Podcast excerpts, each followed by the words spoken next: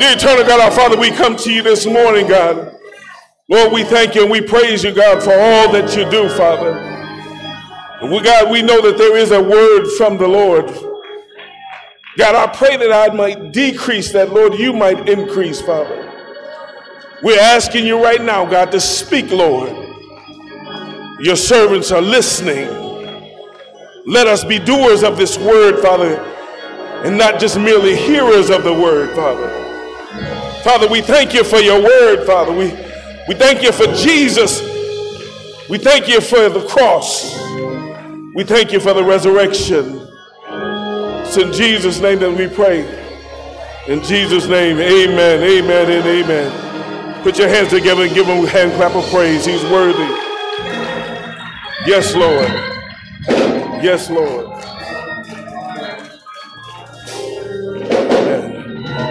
We endeavor not to be before you long this morning. If you have your Bibles, turn with me to the book of Romans, the 12th chapter.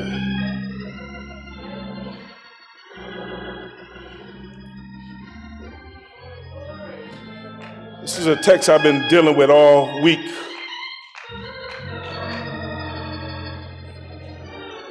And understand that every now and again, we have to be reminded of some of the simplest principles of God's Word.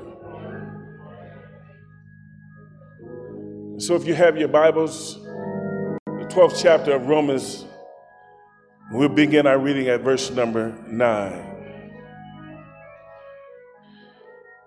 And it reads like this Let love be without dissimulation. Abhor that which is evil, and cleave to that which is good.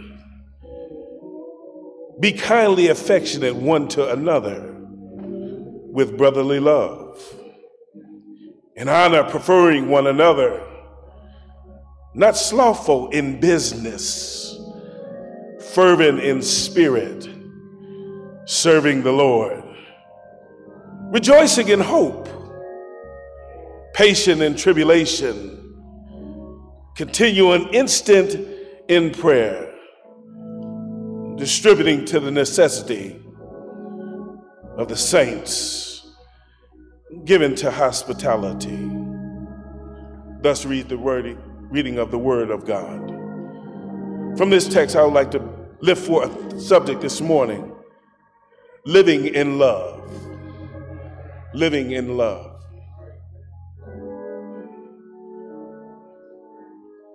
This text here is primarily written for the believer, those who are already in Christ Jesus.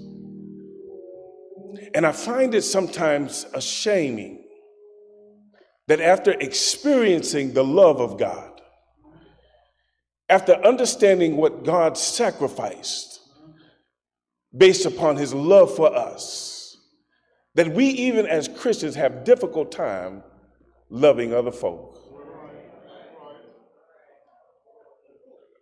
It's difficult to see Christians fighting and devouring one another, as Paul said in his epistle. This is the type of stuff that happens even in the church of God. And there are times that we have to be reminded of the price that was paid for us. We have to be reminded about how much God loved us and what He sacrificed for us to compel us, to remind us of how we ought to be loving one another. Because how soon we forget the commandments of Jesus the love commandments to love the Lord thy God with all thy heart, thy mind, thy soul, and thy strength.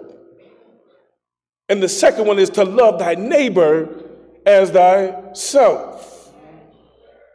And as I've often said, that, that, that, that there are some of us that have a hard time loving God, let alone loving folk. Because, because I'm, I'm, I'm convinced that if, if you can't love God, You'll never be able to love folk, especially people who are hard to love. And, and understand that, there's some folk in the church that's hard to love. I mean, we might as well put it on the floor. There's some difficult, there's some difficult people to love in the church. But we've still been commanded to love them anyway. In, in, in, this particular passage right here, Paul is really dealing with us loving church folk. He, will deal later on in the chapter with dealing, uh, loving people outside of the church. But this morning, I want to deal with us loving each other. I want you to understand that, that, that it's critically important for the success of any ministry or any church is to have a genuine and pure love one for another. You see, because no one in the church is perfect other than Jesus Christ. All of us are going to make some mistakes. All of us are going to do some things that are not going to be pleasing in everyone's sight, but we still need to have that love and that forgiveness that comes along with it. Ain't nothing worse than grudge keeping Christians that cannot release, cannot forgive. It's the love that God has for me it's a love that He's placed down inside of me that won't allow me to hold any grudges. Because I realize where I came from. I, I, realize all of the stuff that God forgave me of. I, I, I keep it in the front part of my mind where God has brought me from. How, how, how some of the mean spirited things that I had and thoughts in my mind that I had that I never acted on by the grace of God. It was God's grace. So every now and again, we need to be reminded that we are a family in Christ Jesus. This is a family that we have. That's why we use the, the, the, the, uh, the words brother and sisters, because it's a family. And more often, we seem like we're enemies inside the church. It's never been designed to be like that. God never birthed his church for us to tear one apart. One apart. When we look at the church, we look at this local church, but when we look at the church at large, there's thousands of different denominations that separate us as the church. When we look at Christendom, all of us who have professed the Lord Jesus Christ, professed our faith in the love of Jesus Christ, become separated. We're tearing one another down. We're arguing over petty stuff. And God has said, no, this is, this is not where, this is not why I birthed the church. When you look at the early church, the Bible said they had all things in one accord. They walked in agreement even when they had differences, yet they still, for the sake of unity, they walked in love. So we have to be reminded of this. Paul takes this opportunity. And we know and we understand that he's talking to us as Christians. Because he tells us that how, how in, in verse number two, that we're to be not conformed to this world, but to be transformed by the renewing of our minds. In other words, be, before you can really get to verse number nine, you got to get verse number one and two together first. You, you, you got to make sure that you've been transformed. You got to make sure you've been saved by the power of God. Because if you have a problem with loving people, then you, maybe you haven't been saved yet. I, I know you don't want to hear that. But, but I've been telling you, all of us need to do a self examination. Stop pointing fingers and judging other folk. Start looking in the mirror and see, am I lining up? Yeah, yeah, yeah. That's what it how, how is my loving? How, how, how am I loving folk? What, what, what, what does this love really look like? What does it look like? Is Is it that shallow, emotional love? To which you just have a warm, fuzzy feeling? And that's about it. That's not a lasting love. That's not the love that Paul is writing about here in this book of Romans. He opens up this text here and he said, Let love be without dissimulation. Simulation in the Greek actually it references back, it could be better read and better understood if it said, Let love be without hypocrisy. In other words, stop being a hypocrite when it comes to love. Stop, stop just spewing it out of your mouth and you really don't mean it. You see, because when you speak and say, I love you, it should be demonstrated with something or some type of act that shows that you love the individual. Anybody can say, I love you. Anybody can say, I love you and feel warm about it.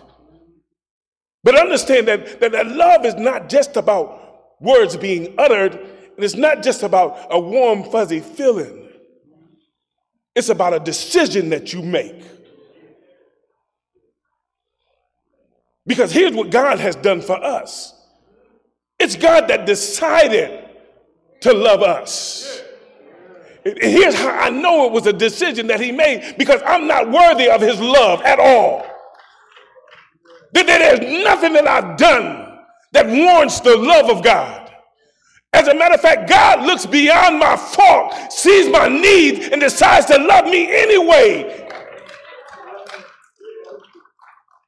God is not hypocritical when it comes to his love. God, is not like a man that he should lie. This, this is what Paul is saying here. Stop lying. Tell the truth. And if you're not loving, my question to you, why aren't you loving? God loved you unconditionally. We've been commanded, according to scriptures, by Jesus to love. As a matter of fact, he said that they'll know that you're my disciples if you have love one for. That, that, that's the identifying marks of being a Christian is how you love folks. And if you love me, you won't be trying to hurt me. You, you, you, you do everything you can to help me. And vice versa. If I love you, I'm going to do everything that I can to help you. Uh, you, you, you, you don't have to worry about me taking nothing from you, stealing nothing from you. As a matter of fact, if, if you drop your wallet on the, on the floor and I pick it up, you might find some extra dollars in there. Definitely ain't going to be nothing taken out of there. Because I love you. And this is what we've been called to do. Listen here, listen here. In the book of Romans, the fifth chapter, the Bible says, For God commended or demonstrated his love towards us in that while we were yet sinners, Christ died for us. Here, here, here, here's what he's saying Christ did not wait for you to get it together. And the reason why he didn't wait for you to get it together because we couldn't get it together. But it's this genuine love that God has for us. You see, you see, you see, what, what, what, this looks like is that, is that when Christ died upon the cross, he rolled up his sleeves, willing and able to help us get out of sin. And we're to do the same thing. Instead of us looking down on people, instead of us tearing one another down, we ought to be building each other up. We ought to be helping folk get out of their sinfulness. And if the first thing you think to do is to talk and to gossip about somebody because they're in sin, think about your sin. Just, just, just, just, just take a moment to think about the sin that you've been in and how you wouldn't want somebody talking about you. So, so, so he said, love without hypocrisy, but that love without hypocrisy also goes to we can't ch- pick and choose who we're going to love. Because we do that. We, we, we, determine what, what, what level of love we're going to give folk. How much we going to put up? How much we going to tolerate with people? Well, listen. In, in, in 1 Peter, the fourth chapter, it said that, that, that love covers a multitude of sin. So, so, so you be, should be willing to tolerate, you should put up with folk. You ain't always been right. I ain't always been right. I'm still not always right. There, there, there's times that I have to fall on my knees and say, God, forgive me. God, I need your help. God, I can't change this about me. God, you're going to have to change this about me. Because I've tried. I've tried changing some things in my life. And I find myself right back. And I need people who are going to love me sometimes and help me get through some of this mess. Because the thing about it is that most time people think that pastors and preachers, we got it all together. No, we don't. We still need your prayer. We still need your encouragement. Because before I can get up here and say anything to you about the glory of God, I got to make sure I'm right. Just like the priest that went into the Holy of Holies, he had to make sure his own sin was covered first before he went in and offered anything for the people. I got to make sure that, that I'm good with God. I have to fall on my face before God because I'm not always loving like I should be loving. I'm not always doing like I should be doing. There, there, there are times we'll get to it that I get lazy sometimes. I know and I realize that there's more that I can be doing for the glory of God. So God fixed me. And then he, he transitions here. Because he talks about us loving without dissimulation. But he also talks about abhor that which is evil and cleave to that which is good. Now, what he's really saying here is that, that, that when it comes to evil, that's in our lives, when it comes to evil that's in our churches, when it comes to evil that's in this world, here he's telling us that we have the authorization to hate it. As a matter of fact, we ought to hate evil. I hate everything about evil, even when it's within in, in me. Can't stand it. I don't want to be around it. But I realize that every time that I go to do good, evil is going to always be present. It's going to always be here.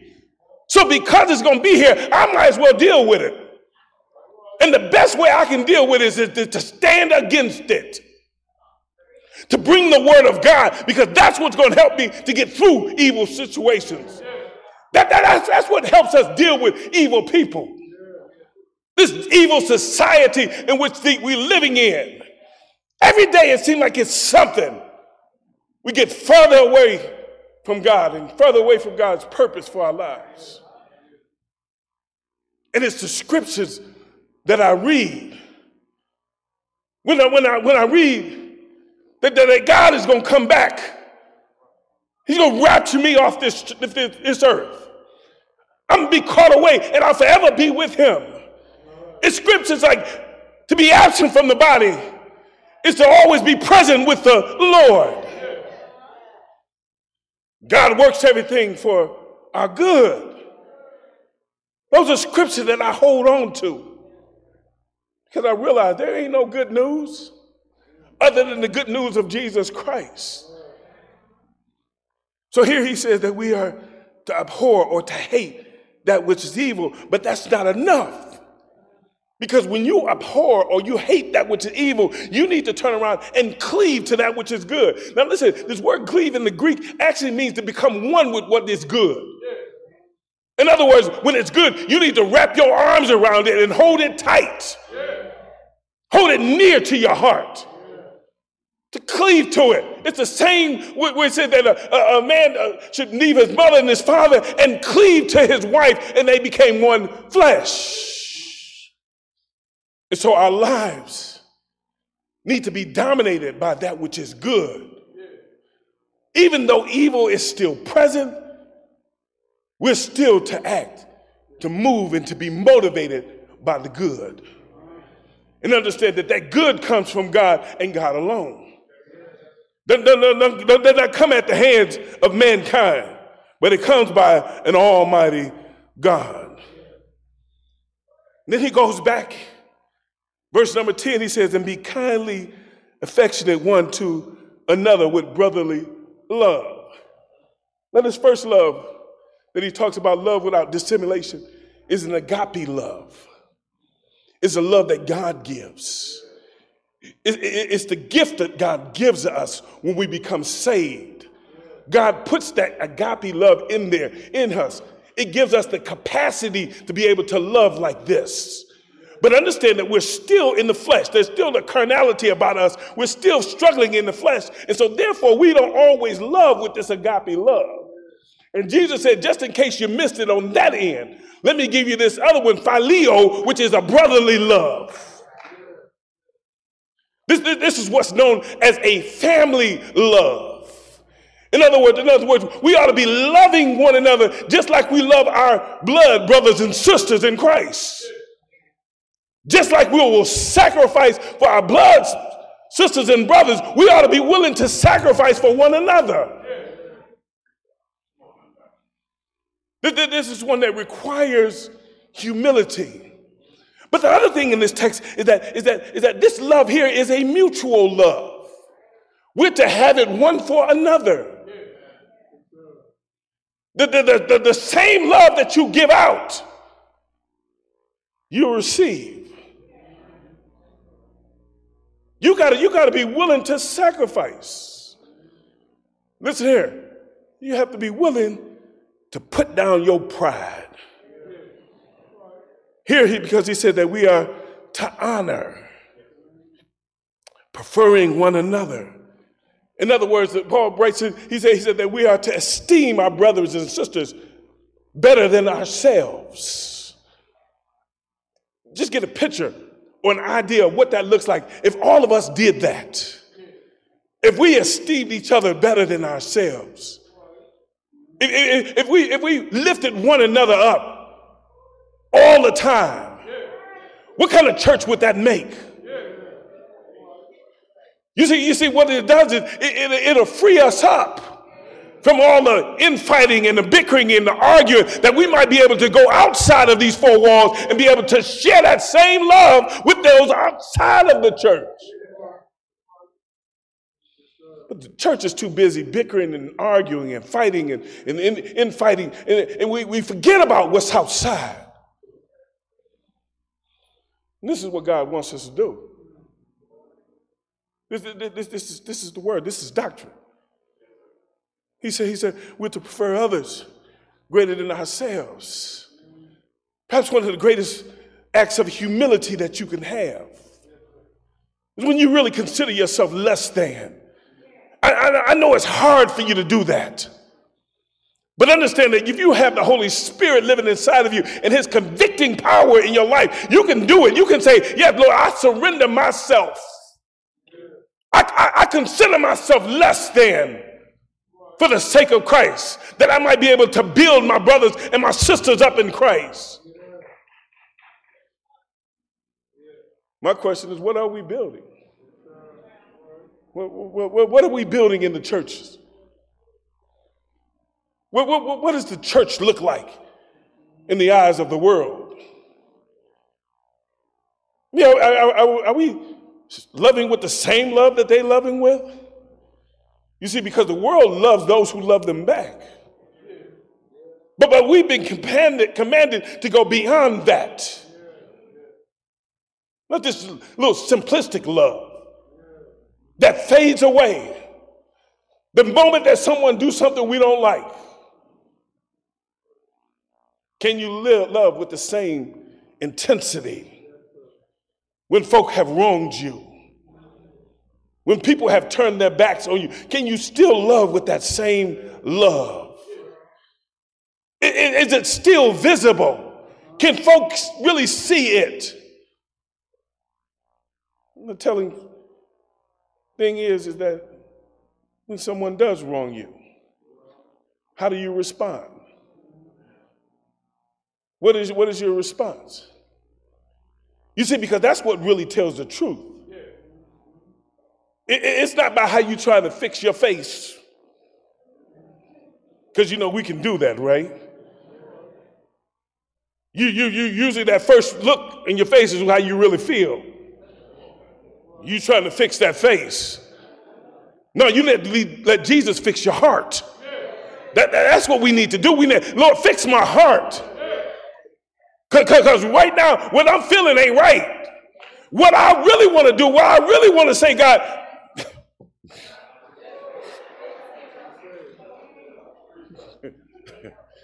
it ain't, it ain't, uh, come on now. God won't get no glory out of that.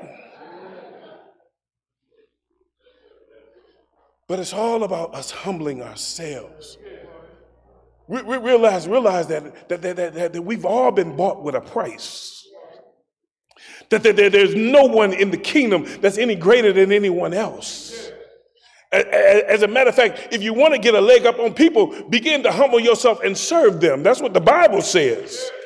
That him that is greatest in the kingdom is the one who will serve all. Isn't that a wonderful sight? That the glorious sight. That we're serving, always serving one another. Brother, how can I help you? Sister, how, how can I be a blessing to you?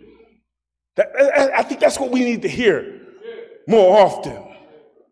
How, how, how can I bless you? Is, is there anything that you need? How can I be a blessing to you? Verse 11, he goes and he, he shifts a little bit. He said, Not slothful in busy business now, understand that business is not the same word business in the Greek for a business that you start or, or some type of business.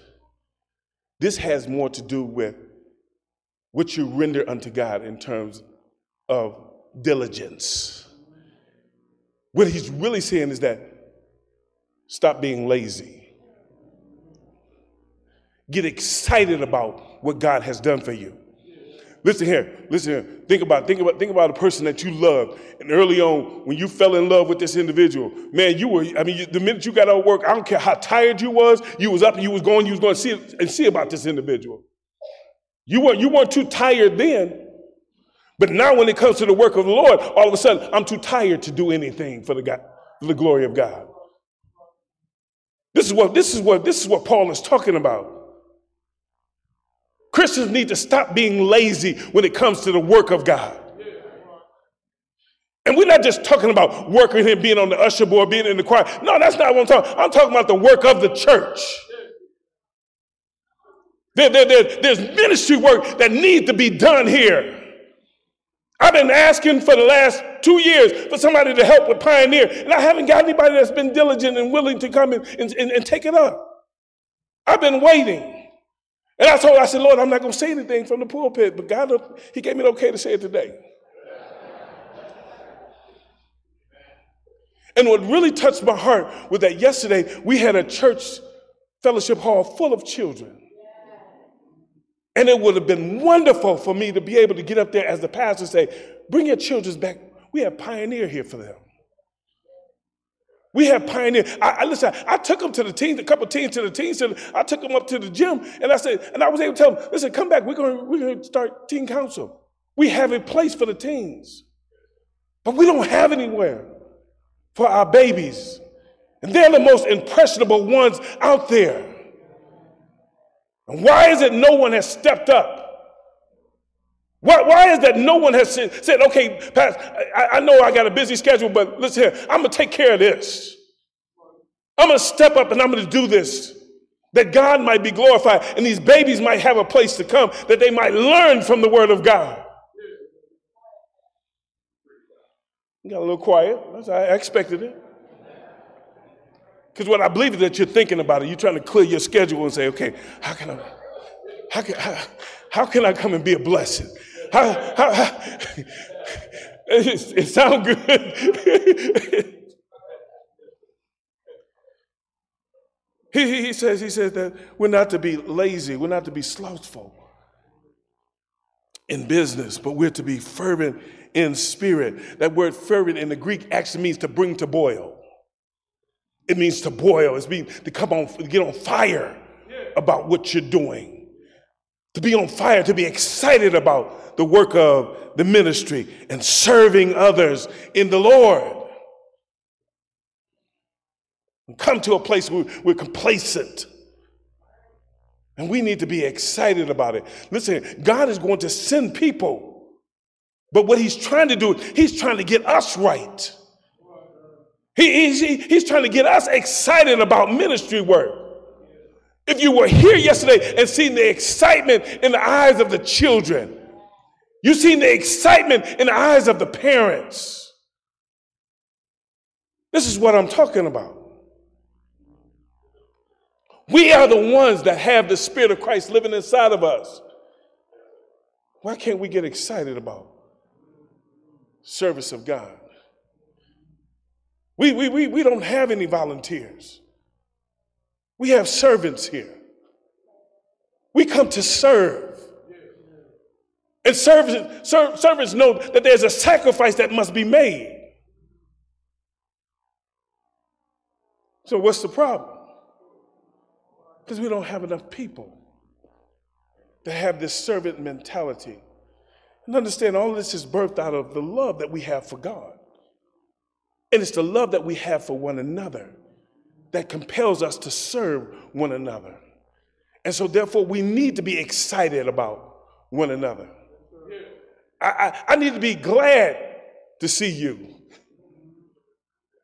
I ought to be excited every time I walk in your presence. Glory to God. Thank you, Jesus. Most time, we glad to see him leave.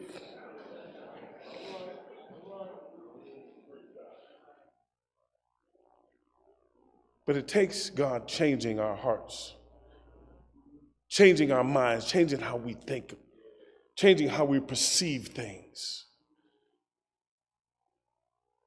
He goes on, verse number 12, he says, rejoicing in hope patient in tribulation, continue instant in prayer. There's a perpetual joy that we have inside of us that God gives us, and it's based upon the hope that we have in Him, the blessed hope that we have in Christ Jesus. You see, you see, even when you're having a bad day, joy can take care of that. You see, because joy is not predicated on what's on the outside, it doesn't depend on what's happening around you. It's not dependent on your environment. It's on what's on the inside of you, what Christ has deposited there. So, because I have this hope in Christ Jesus, I can still wave my hand and say, Lord, thank you, even in the midst of tribulation, of trouble, of circumstances, of trials. It's there in the believer. And it's the joy of the Lord that's our strength that gives us strength, that gives us power. Because the love of God, the hope that He's put in us, the joy that He's given us. We just got to walk it out. There, there, there, there's some of you that are sitting on your joy. Doesn't do you any good if you just sit on it. Every now and again, you got to stand and just wave your hands. If you don't say nothing else, just wave your hands. Say, God, thank you for the joy that I have down inside of me. Because that's what gives us the patience to be able to endure. James said that, they, that, that, that we are to count it all joy when we fall into diverse temptation. Why? Because it, it, it makes it, it builds endurance in us. And that endurance gives us patience. In other words, we're able to, to, to withstand some stuff. This world is not our home. And I wish you would stop treating it like it is your home. I wish you would stop treating it like, uh, uh I just want to get comfortable. I want to get to a place where I don't have any troubles. I want to be comfortable. No, we've never been called to comfortability in Christ Jesus. The word said that if you if you if, if, if you if you suffer with him, then you'll reign with him. We've been called to this life of suffering. I, I know you don't want that. You know, that, that, that, that's for the mature Christians. That we've been called to a life of suffering. If our Savior suffered, then who are we? And we got more cause to suffer than he could ever have. Because he did nothing, absolutely nothing in when it comes to sin. He never sinned. All he ever did was that which was good. But yet he suffered here it is, we sin all the time and we don't want to suffer nothing.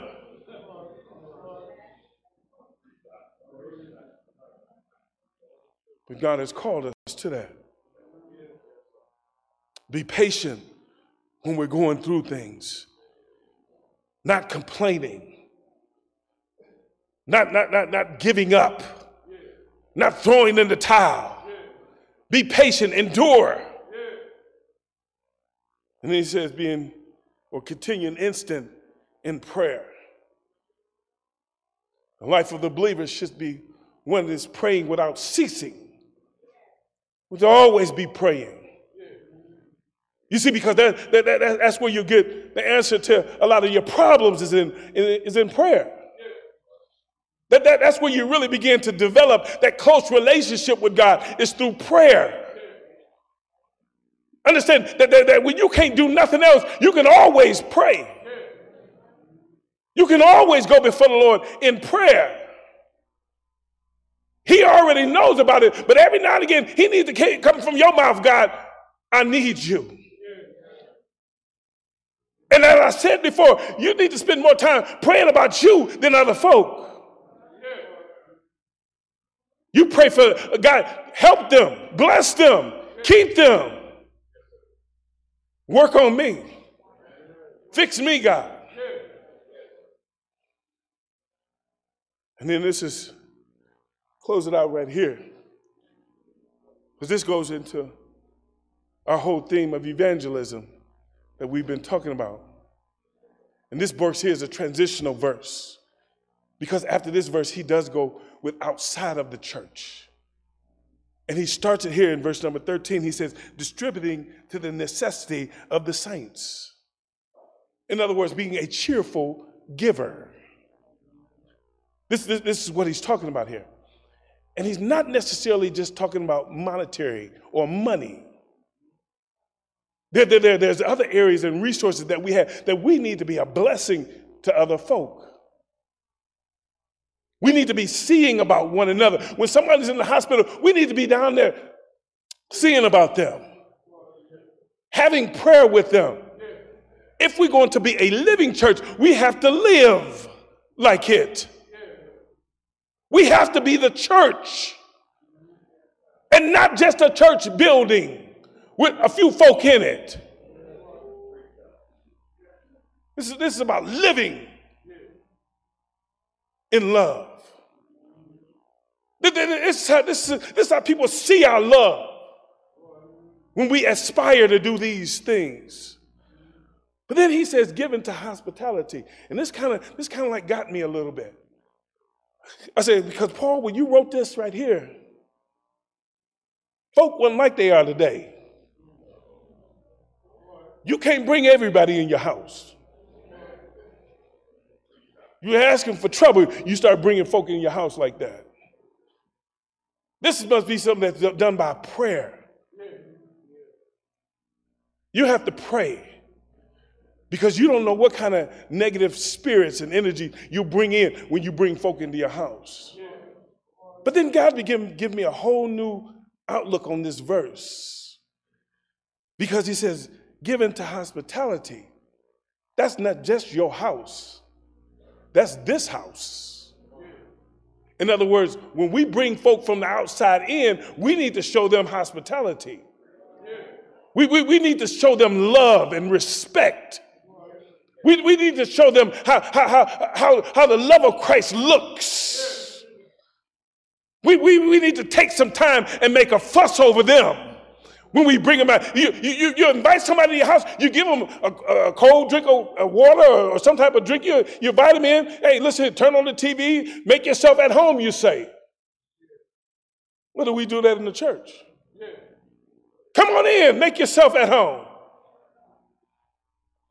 Why? Because this is the house of God. It's not my house, it's not your house. This is God's house. And if we can't be hospitable in God's house, where can we be hospitable at? You certainly won't be hospitable in your own home. But this, this, this, is what, this is what Paul is laying out. He's telling us that we're to live in love, that that should be the mark of our lifestyle. The fruit of the Spirit begins with the first, and I believe that there's only, well, there is only one fruit, and I believe that fruit is love. Because it's love that gives us the license to do everything else. If you're not loving right, you don't have a license to do anything else. That's why it's critically important that we understand this love. That's why it's critically important for me to, to remind you. Check how you're loving. Check and see if you're living in love. The scripture says, For God so loved the world that he gave his only begotten Son, that whosoever believes in him should not perish but have everlasting life. It is God that was one that demonstrated his love for us that gave his life for us. It was love that compelled Christ to go to the cross. It was love that allowed them to nail him in his hand, put a crown of thorns on his head, put rivets in his feet. It was love that compelled him to pierce him in his side and take every whip for us. Everything that he endured, he did it because of his love for us. He was motivated by love. He is love. He's the epitome of love. He suffered everything. He, he, he, he took everything that we should have took. Every, every, every whip with the cat nine tails, it should have been put, placed upon our back, but he took it for us. He died on Calvary's cross. They pierced him in the side, but he still cried out from the cross, Father, forgive them, for they know not what they do. And he said, To thine hands I commend my spirit. He gave up the ghost and he died because why? It was finished.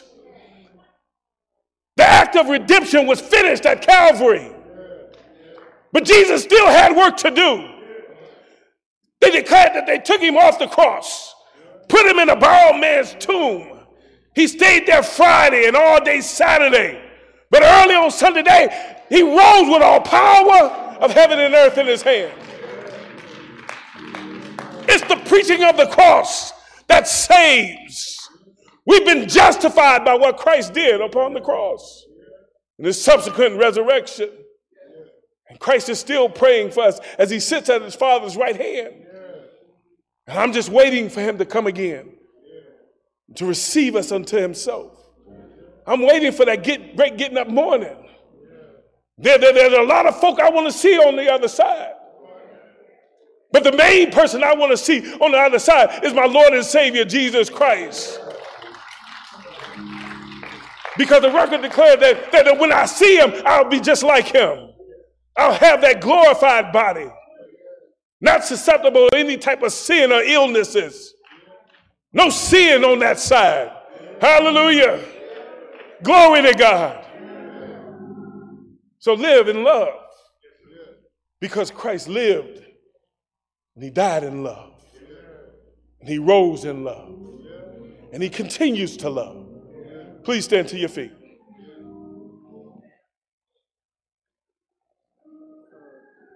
The door to the church is open.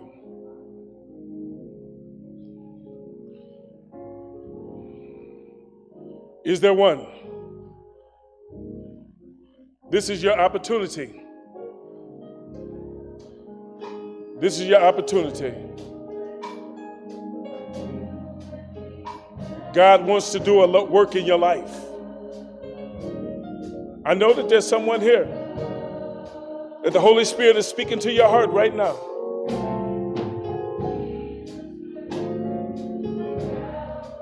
All it takes is one step of faith.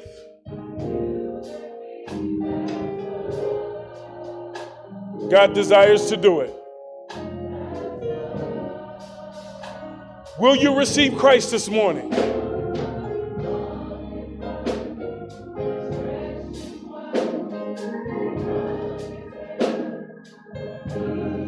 Amen.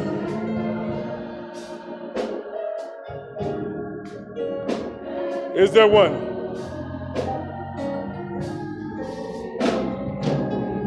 Amen. You may be seated.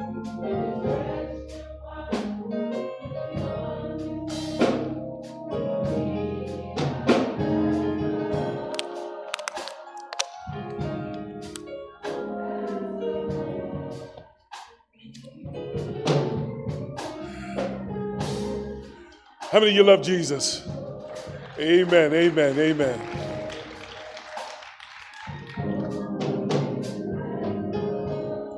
How many of you willing to obey Jesus?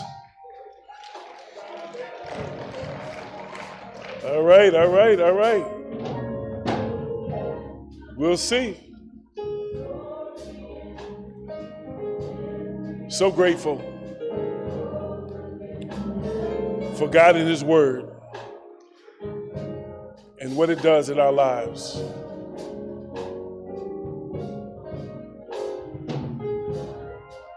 You know, God is going to bring somebody into your life, and your only job is to love them with the love of Christ. When you walk up on that person that don't look like they belong to your social standing, remember to love them. Remember that. This is a part of our commission. This is what God has told us to do. This is all that God has for us as the church is to make disciples, to bring honor and glory to his name. Because indeed he is worthy. Again, if you love him, you'll keep his commandments. You'll obey him. You'll do what he said to do. All right, I'm done. Please stand to your feet.